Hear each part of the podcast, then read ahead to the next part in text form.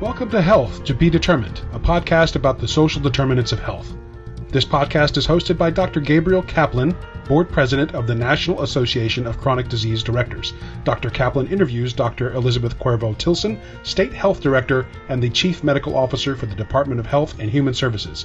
Together, they discuss North Carolina's integration of population health and Medicaid. Hello and welcome to Socially Determined. I'm Gabriel Kaplan. Today I'm talking with Dr. Elizabeth Cuervo Tilson. She is the State Health Director and Chief Medical Officer for the North Carolina Department of Health and Human Services. In this role, she promotes public health and prevention activities as well as providing guidance and oversight on a variety of cross-departmental issues. She's also a practicing physician and delivers primary care at the Wake County Human Services Child Health Clinic. She has a bachelor's degree in biology from Dartmouth College, a medical degree from Johns Hopkins School of Medicine, and a master's degree in public health from the University of North Carolina, Chapel Hill. She completed residencies at Johns Hopkins Hospital and the University of North Carolina, Chapel Hill, and is board certified in general preventive medicine and pediatric medicine as well. So, uh, Dr. Tilson, thank you so much for joining us. We've arranged this conversation because North Carolina has recently received permission to change the ways that it pays for certain services and for the kinds of services that North Carolina Medicaid Medicaid can pay for. Can you tell our listeners briefly about what North Carolina is doing in its integration of population health and Medicaid? Thank you, and thank you for um, inviting me to join you on this podcast. I think what we're doing in North Carolina, I'm, I'm really, really excited about doing. It's really thinking that concept of connecting public health and clinical medicine, um, really thinking about integrating population health in, into Medicaid and really thinking about holistic health. We use the terms that we want to be buying health, not just health care, but buying health. And in service of that, all of our North Carolinians have the, the opportunity for health. And so we can, we'll talk more about some of the flexibility that we got with our Medicaid dollars, but it really is a department-wide agenda and strategy to think about how we're integrating health and health care across all of our agendas agendas. And so within Medicaid specifically, we, as we move into Medicaid managed care, we're thinking a lot of things uh, that we can do with our regular plan, uh, our plans across our state. But then we also did get this flexibility with um, in our move to 1115 waiver to really think about how do we use Medicaid dollars to pay for health services, so things related to food and housing and transportation, um, and we can talk more deeply in that. Great. So food, transportation, all of these things are mm-hmm. um, going to be potentially supported by the Medicaid program. For our audience uh, members who may not be expert on Medicaid rules and processes, can you tell us what an 1115 waiver is, what a SPA is, and uh, the kinds of mechanisms that North Carolina used to try to get CMS permission to leverage Medicaid dollars to address important community-based aspects of health? Yeah, happy to. So there are some things within a Medicaid program. There are some things that the state has autonomy or authority um, and decision-making authority over. Um, but there are some things that you need, since Medicaid is a joint federal-state program, there are some things that you need permission from the federal government um, and flexibility from the federal government to do. And so as we are moving into Medicaid managed care, we are doing it with what's called an 1115 1115 waiver demonstration. The beauty of the 1115 waiver demonstration is that that gives us the flexibility to do a demonstration, to do a pilot, to really learn how to innovate within our Medicaid program. So it's the fact that we use the 1115 waiver demonstration that gave us the flexibility to use Medicaid dollars for non-medical services um, and in the spirit of really learning and evaluating and piloting and understanding what's the impact of using Medicaid dollars in this more flexible way. Can you tell our audience um, some examples of the non-medical services that uh, Medicaid is going to be paying for through this pilot? Yeah, so we have four priority domains that we have services underneath, and there'll be 29 different services that we are proposing to use Medicaid dollars for. So we are looking within food, we're looking within housing stability support as well as housing quality, we're looking within transportation, and then we're also looking within um, interpersonal violence and safety. So thinking about domestic violence, also thinking about upstream, thinking about adverse childhood experiences and resiliency. So looking at evidence-based parent support practices, and evidence-based home visiting. So those are our four domains. We have a total of 29 service definitions within those four domains. And all of this will be covered under the Medicaid Managed Care program. Uh, so it's outside of the sort of fee-for-service. You're not opening codes, or are you opening sort of ICD-10 billing codes for that? No, this is the part of doing this as a demonstration project that we're going to be learning about these services. And then when we learn within these regional pilots, and so it's not going to be statewide in the beginning, and we can get to that. It'll be within these regional pilots, these learning pilots. What we learn through these pilots, then we'll think about what do we want to put into our statewide Medicaid plans, and then do we need CPT and ICD-10, and do we need to open codes? How do we integrate what we've learned into our overall covered health benefits um, at the end of, of the learning of the pilots? I understand that uh, NDPP is going to be a part of uh, this program, the National mm-hmm. Diabetes Prevention Program, which is a, a real priority of chronic disease uh, prevention programs across the country, which is to achieve partnerships with Medicaid and public health uh, so that it becomes a covered benefit for our Medicaid population. Uh, can you tell us why the NDPP is part of this program rather than being defined as a covered health benefit? Yeah, and we talked a lot about thinking what do we put in, knowing that we were right in the middle of moving from fee for service into Medicaid managed care.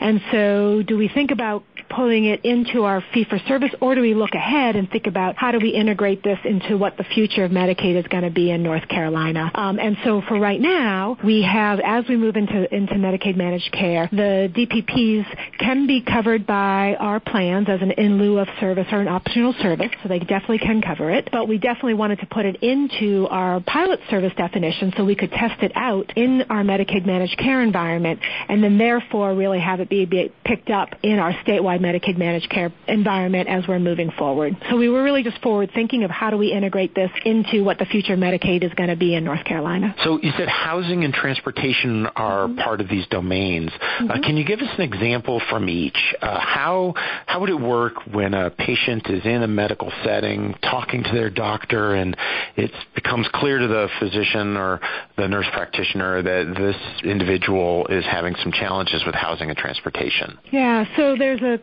some core infrastructure pieces that we wanted to be sure were in place onto which we could add the pilot activities. Because with the pilot activities, we're thinking about how do we define health, right? So those are the service definitions. How do we deliver health? So we have to, to create a whole different system of, of health delivery. And then how do we, how do we pay for health? So we knew we had to do a lot of work within the pilots, but we also wanted to be sure that we were creating the infrastructure across the state and across our plans so that these targeted pilots would have a better chance of success. So the, what we're doing statewide is that we have a standardized set of, of screening questions that actually ask about food and housing and transportation and interpersonal violence so that we're identifying these, these social needs. Second, we are rolling out a statewide coordinated network and digital platform that we can identify resources and actually electronically refer people to resources and have a closed loop uh, functionality so we know what actually happened. And that'll be rolling out across uh, the whole state and, and being utilized by the pilots. And then the third piece is that we wanted to be sure whatever we were doing in the in the pilots was part of our managed care environment so that would have life beyond the pilots. So what would probably happen is either at a provider's office, if they're screening at the provider's office, they identify somebody has needs, or the patient is already within managed care and working with a care manager and that care manager has identified that those needs, then then they can be referred to a resource or community-based organization that's, that's delivering those needs and then we would have that feedback loop to know it, um, exactly what happens. And then if you're within the pilots, then we can also trigger payments to those human service organizations to actually pay for the services that are delivered. So we've been trying to be very intentional about the additional pilot pieces are working in this environment that we're setting for everybody across the state. So an individual theoretically could indicate that they're housing challenged at that time, and the provider could work with a human service agency through this referral mechanism that you're building, and then end up in housing, supportive housing, and Medicaid would pick up the cost for the first month? So within, um, yeah, so we can talk a little bit about some of the proposed service definitions. We still have to get final approval from CMS, but what we sent to them for um, for approval are things like, um, right, so tenancy support. So um, that's going to be a really important piece of permanent supportive housing and, and tenancy support. So if we get in, you into housing, then we really want to be sure to wrap around that support so that you stay in housing. Um, we also have a proposed service definition of paying right for first month's rent and security deposit. We also have the flexibility to use that if someone post admission or post discharge, we can pay up to six months of, of rent to keep somebody in stable housing six months after discharge. We also have part of our service definition is housing quality. So let's say you have a child with poorly controlled asthma and you know that there are those housing quality, there's mold or, or dirty carpet that we can uh, use Medicaid dollars to make those ho- housing quality improvements. Great, and then it works similarly for transportation and um, and counseling, perhaps around domestic violence and similar challenges. Correct, right. And then within our food domain, it is some of that that the education around food, so a diabetes prevention program, really understanding that that healthy food, as well as coupled with a healthy food box um, or a medically tailored food box if you need that. So it's actually food coupled with that education um, and and counseling and understanding of, of healthy diet as well. Great. So is the plan then to use these regional pilots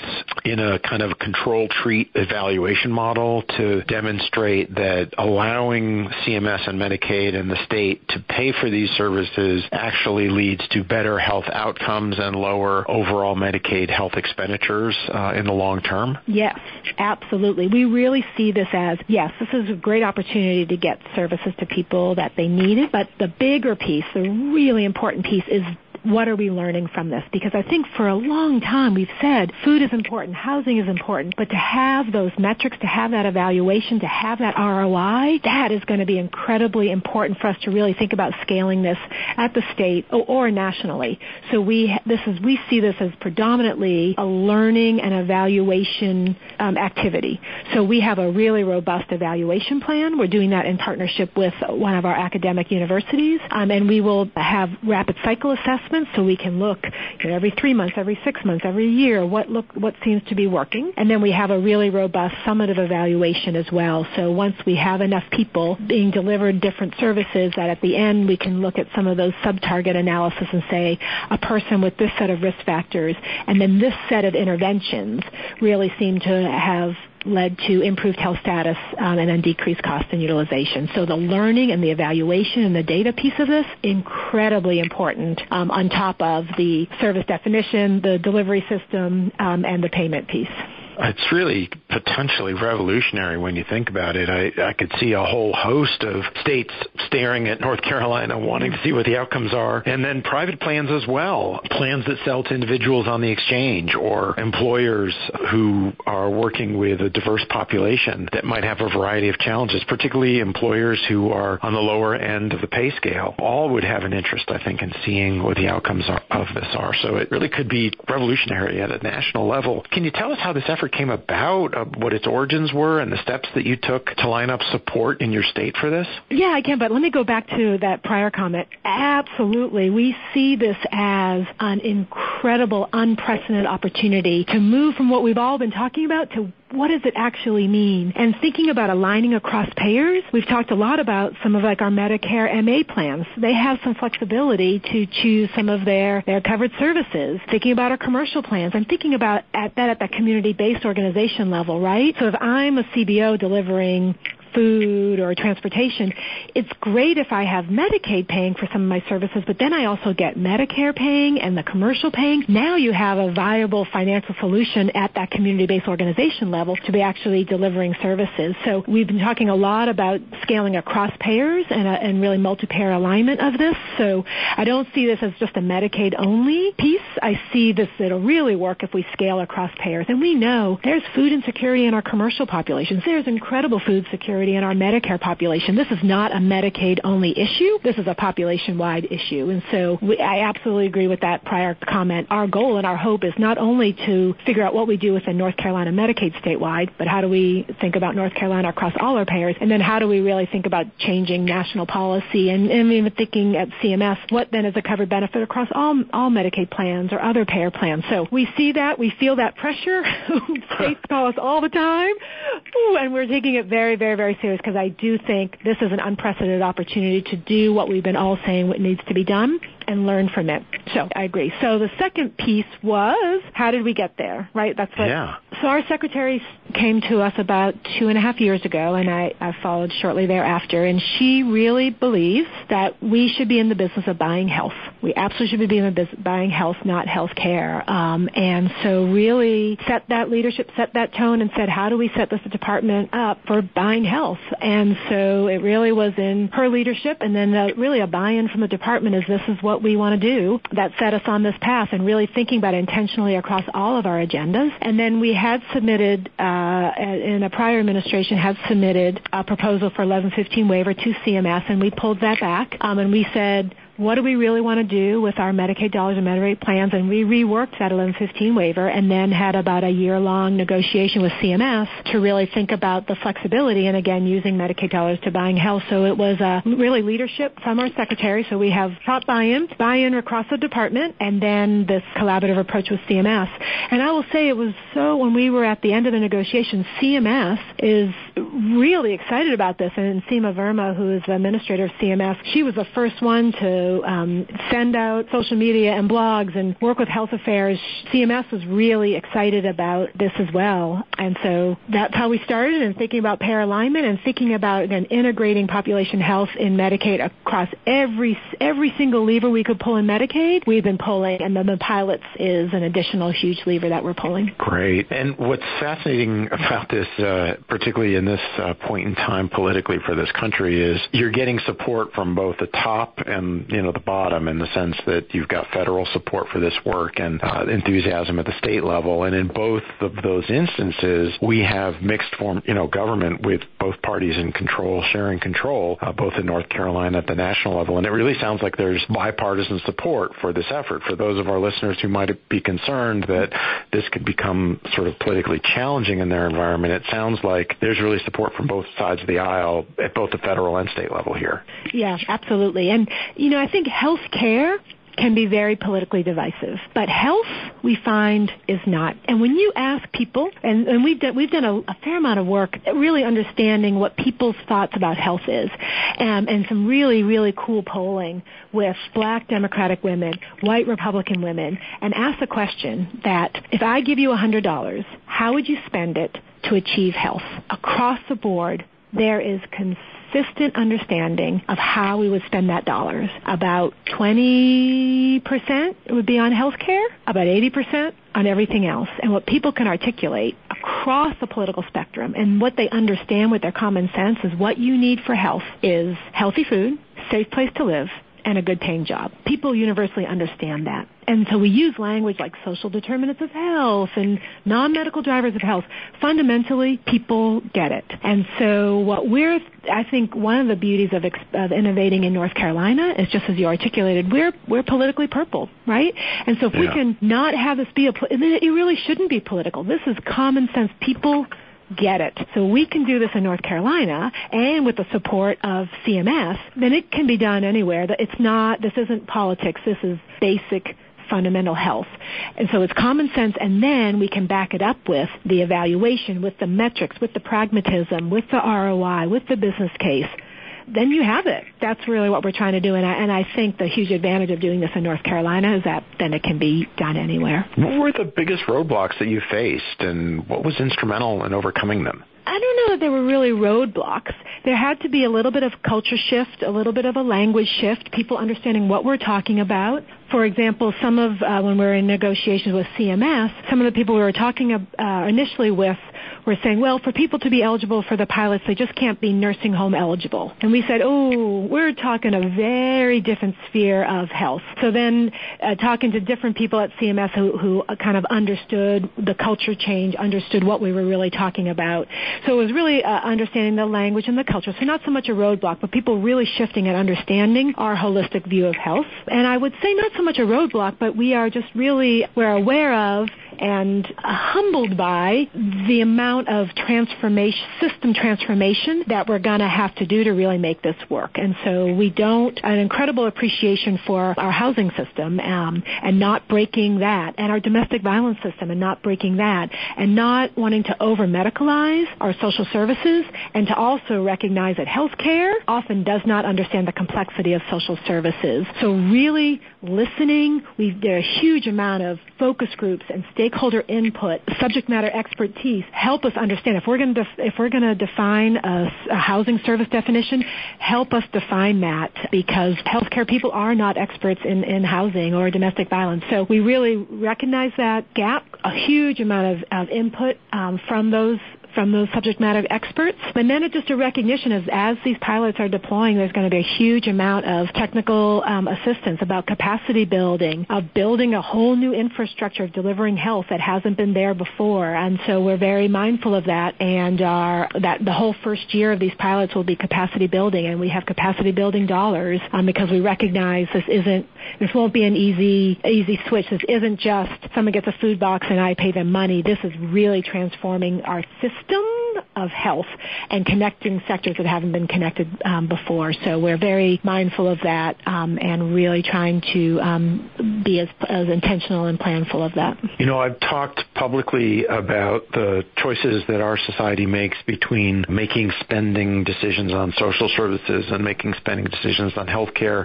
And I've mm-hmm. pointed out that when you combine our spending on social services and healthcare and compare our overall spending to spending in other Western European style democracies, you essentially see that we're right in the middle of the pack, that we're not sort of incredibly thrifty in that regard.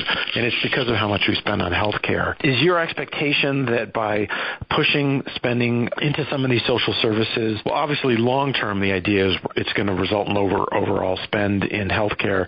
In the near term, is it likely to increase your healthcare spending, or do you think it'll, is the expectation and hope that it's going to balance out pretty quickly in terms of paying for itself and not really resulting in radically increased spending on the part of Medicaid? Medicaid for uh, social services. Yeah, and we're really thinking about this as a balanced portfolio because overall we want this to um, at least be budget neutral with improved health outcomes or cost savings. But I think we want to be sure of not getting into that trap of only doing the short-term cost savings because we know investment upstream is going to help us with that more sustainable cost savings. And so we're looking at this as a as a balanced portfolio and we think about where we're going to see that cost reduction. We're mindful of that we're looking for those cost reductions in those domains where we expect there to be cost reduction. And so what I mean by that is within our portfolio, as I mentioned.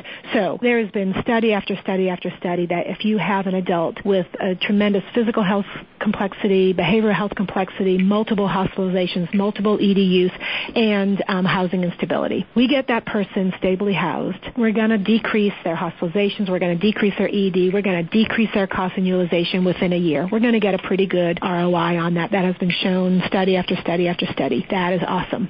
However, what I want to do is, from I think about population health perspective, I want to make sure that I'm not getting people on the trajectory of being homeless or housing in, um, unstable in the first place, right? And so we go upstream and we think about the level of trauma and adverse childhood experiences and how that then greatly increases your risk of being housing in, unstable down the road. So I want to make sure that we're also investing some of our dollars in upstream and thinking about, as again, the um, evidence-based parenting programs and home visiting programs and, and resiliency and talk toxic stress. But I know I'm not going to get an ROI on that in, in the next year, and that's okay. Um, but we'll have a balanced portfolio, so we'll have enough interventions. We'll get that shorter term ROI as well as investing upstream, so that we'll have um, that longer term ROI. So we're really trying to think about it in a very pragmatic way. That we're not only being um, again getting some some good cost savings, but not continuing to only fund downstream, but also make sure that we're intentionally funding upstream as well. So it's kind of a long the we have that long view game as well. And I think you're right, there's an imbalance between healthcare spending and social service spending. So if we start shifting that ratio,